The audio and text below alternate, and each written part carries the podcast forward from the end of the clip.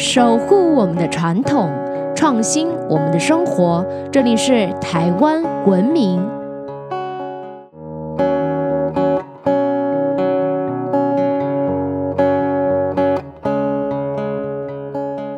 各位听众朋友们，大家好，欢迎收听台湾文明，我是热爱台湾民俗文化的新著名甜甜。上一期呢，我们说到的端午的很多习俗都是跟防疫、驱虫、保健有关的，像是挂菖蒲和艾草啊，挂榕树叶，还有木兰汤等等。可以说啊，端午是古代的防疫卫生日。今天呢，我要来继续跟大家分享关于端午的开运民俗。想趁着端午这时节转好运的朋友们，千万别错过，别着急，所有精彩内容都在本集的台本文明。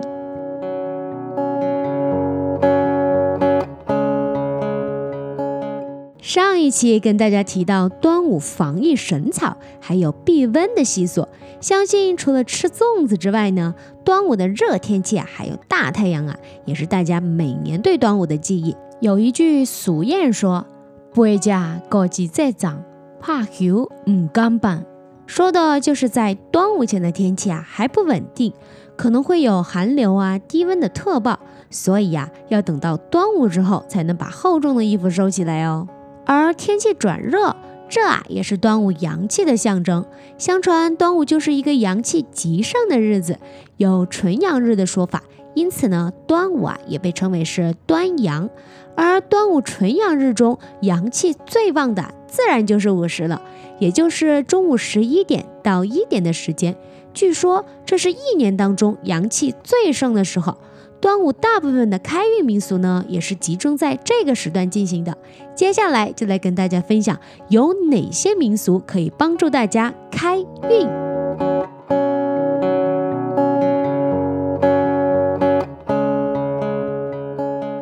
相信大家多多少少都听过午时水。传统上，午时水呢要在五月五日的正午时分，也就是中午十二点的时候，从井里打的水。取的山泉水就是正宗的午时水了。午时水除了有不易变质、异常甘醇，是酿酒泡茶的圣品。除此之外呢，相传啊，用午时水来洗脸能容光焕发，洗眼睛呢能让双目明亮。更神奇的是，午时水居然还能用来消灾去病、开运招财。在教大家用午时水开运之前呢，先来听一听午时水的故事吧。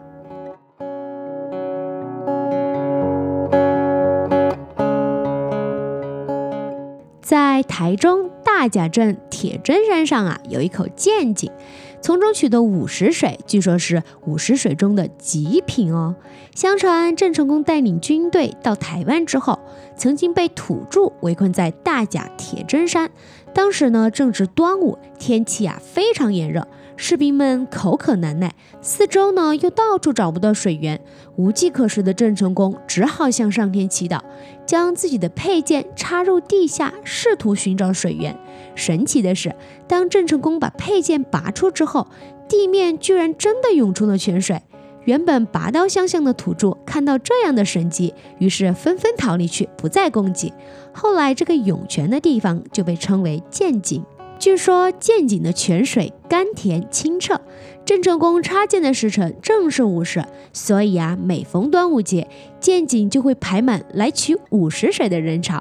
每年在铁针山取午时水、竖鸡蛋也成为大甲当地的习俗哦。关于午时水的说法实在是太多了，传统上是在午时的时候往井里取水，或是取山泉水。现在的人可能不方便上山找井水呢，也不容易，所以啊，就有一个变通的做法，在家里呢直接装自来水，晒一下午时的阳光，就算是午时水了。还有一个更简单的方法，就是在午时的时候打开水龙头接水，这样啊也算是午时水哦。据说午时水储存起来，放一年都不会腐坏。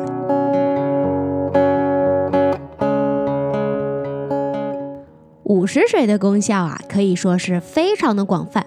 在民间呢，也有许多关于午时水的谚语，像是饮午时水使人不肥也美，还有我洗三马酒，敏感拿二酒，甚至还有午时水喝一口，卡阳波有假三当的说法。接下来给大家分享几招，有兴趣的朋友们不妨在端午节的时候试试看哦。午时水可以拿来饮用，还可以用来泡茶，或者是用来酿酒。据说喝起来呢会非常好哦，还能延年益寿，甚至呢有药方还指明要用午时水来当药引哦。除了拿来饮用，用午时水来洗澡，还有类似清净符，可以净身除秽、增强运势的功效。上一期我们有讲到木兰汤也能配合午时水。在宋代呢，就有人特地去取午时水，然后用艾草、菖蒲、桃、柳来洗澡。北宋成书的《琐碎录》中就有记载：五月五日午时取锦华水沐浴，一年一气不侵。这里的锦华水呢，其实就是井水。另外呀，也有人在午时水中加上雄黄粉来洗澡，据说呢，可以让身体不会生痱子，外出上山的时候啊，还不会被蛇咬。古人也相信。用午时水来铸造，可以让器具更加坚韧，让剑更加的锋利哦，是不是非常有趣啊？讲完这一期啊，我一定也要在端午节做一些午时水来用，然后呢，再跟大家分享效果如何。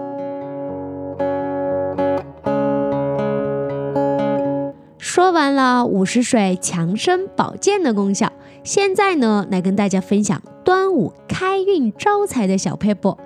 所谓水为财，充满能量的午时水自然呢也能招财。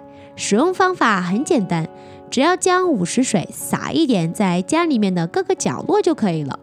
另外呢，还可以用午时水加上钱币烧滚，之后呢把钱币放到钱包啊、存钱筒或者是聚宝盆，水呢就可以用来浇家里面的盆栽，就可以让财气上升，增加财运哦。说到端午节，还有一项指标性的活动，那就是划龙舟啦。台语呢称之为白龙尊。民间一般都认为端午节划龙舟是跟纪念屈原有关的。在魏晋成熟的《续齐谐记》中就有记载，当时楚国百姓得知屈原跳江之后，就争先恐后的在洞庭湖里面划船追赶，希望能救上屈原，但是呢没有救到。所以啊，之后每年的农历五月初五，大家就用划龙舟来纪念屈原。于是呢，就有了端午节的赛龙舟。除了拯救屈原，划龙舟据说还有驱赶水中的妖魔鬼怪、超度亡魂、表彰勇武的意思。不过啊，其实，在屈原还活着的时候，当时呢就已经有了划龙舟的习俗哦。划龙舟自汉代开始就是民间传统的水上体育项目。台湾龙舟大多是使用樟木所制成的，船头有龙头造型，船身两侧会有龙鳞，船尾有龙尾。船头的三角红旗子则代表着龙的舌头。船头的前后呢，还要绘上八卦九宫图。龙舟的启用啊，可以说是相当的慎重。龙舟下水前呢，不但要进行开光点眼，在举行比赛前后，还有祭江、卸江的仪式。据说祭江的时候，需要先划着龙舟到水面上祭拜，还要投掷纸钱与包好的粽子，祭拜屈原，并且祈祷水域清净，比赛平安顺利。赛龙舟是端午最盛大的活动，在各地都能看到。另外台湾的原住民也有类似龙舟的竞渡活动哦，像是阿美族泰巴朗部落就有竹筏竞赛，是为了纪念阿美族的始祖。传说在大洪水的年代，有一对兄妹为了逃难而漂洋过海的来到巴里湾山。据说啊，现在的阿美族人都是这对兄妹的子孙。竹筏竞赛呢，就是后人为了纪念祖先的活动。在宜兰的礁溪，还有一种源于噶玛兰族的二龙村划龙舟，有追逐水中的妖怪、祈福、超度亡魂的意义，是台湾最特殊的龙舟赛。不但没有祭拜屈原，比赛进行的时候更没有计时，也没有裁判。龙舟的造型呢也与众不同，也因此啊成为台湾最有特色的龙舟赛。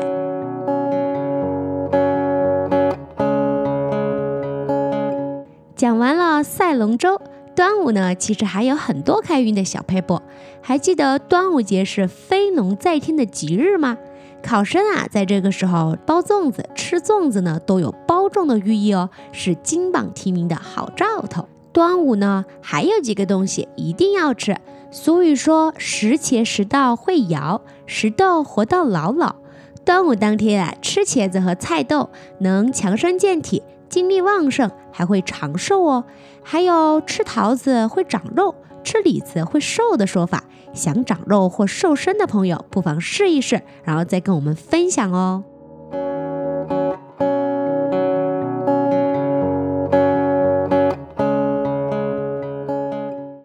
除夕贴春联，端午呢，自然就是挂五毒图啦。民间相信端午是各种毒物复苏的时候。除了挂菖蒲跟艾草之外呢，还有人会在家里面贴上五毒图。所谓的五毒呢，是指蟾蜍、蜈蚣、蝎子、蛇、守宫这五种带有剧毒的生物，但彼此之间呢又相互克制，所以啊，五毒摆在一起反而是一种化煞的吉祥物。除了五毒图之外，也会有人挂上钟馗图、天师符，一样能镇宅辟邪。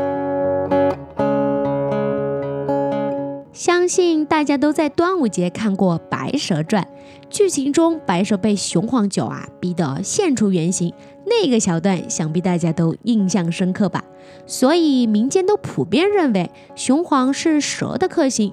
不过呢，在现实生活中，蛇类啊却未必有这么怕雄黄，而且雄黄带有毒性，所以啊不建议大家饮用雄黄酒。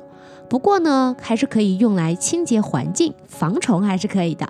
据说，如果有小孩过于胆小，经常生病，可以在端午节这一天的午时，用雄黄酒在小孩的额头前画一个王字，可以让小孩胆识过人，平安健康哦。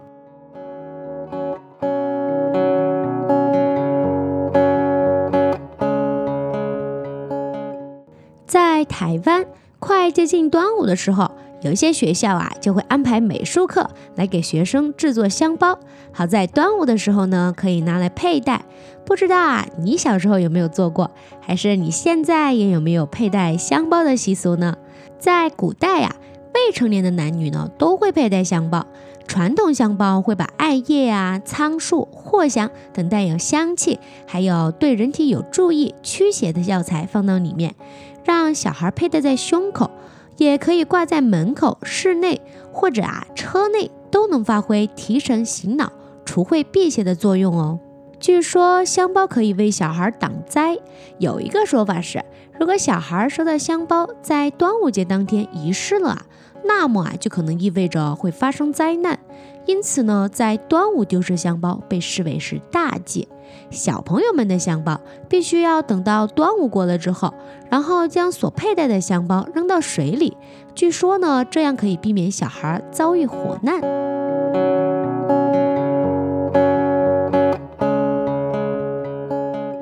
在端午的习俗中，还有一个历史悠久的祈福物，称为端午锁。是取象征金木水火土五行的五色丝线，然后搓成绳索，让小孩来佩戴，或是编织成各种鸟兽，或者绣在香包上。在汉代的风俗通就有五月五日以五彩丝线系在手臂，可以辟兵灾、鬼魅，还有去除瘟病的记载。台湾通史中也有关于端午锁的记载。据说小孩佩戴啊，可以避免意外跟疾病的发生。若是小孩子啊过于好动，不好管教，也可以让小孩来佩戴，来稳定心性。另外呀，端午所也有找七个不同姓氏的人，在端午节的午时，每个人都打一个活结，并说上一句吉祥话。这个做法呀，称为七姓结。据说这样的保护力量会更加强大，还能让人缘不好啊、精神不好的成人也得到改善哦。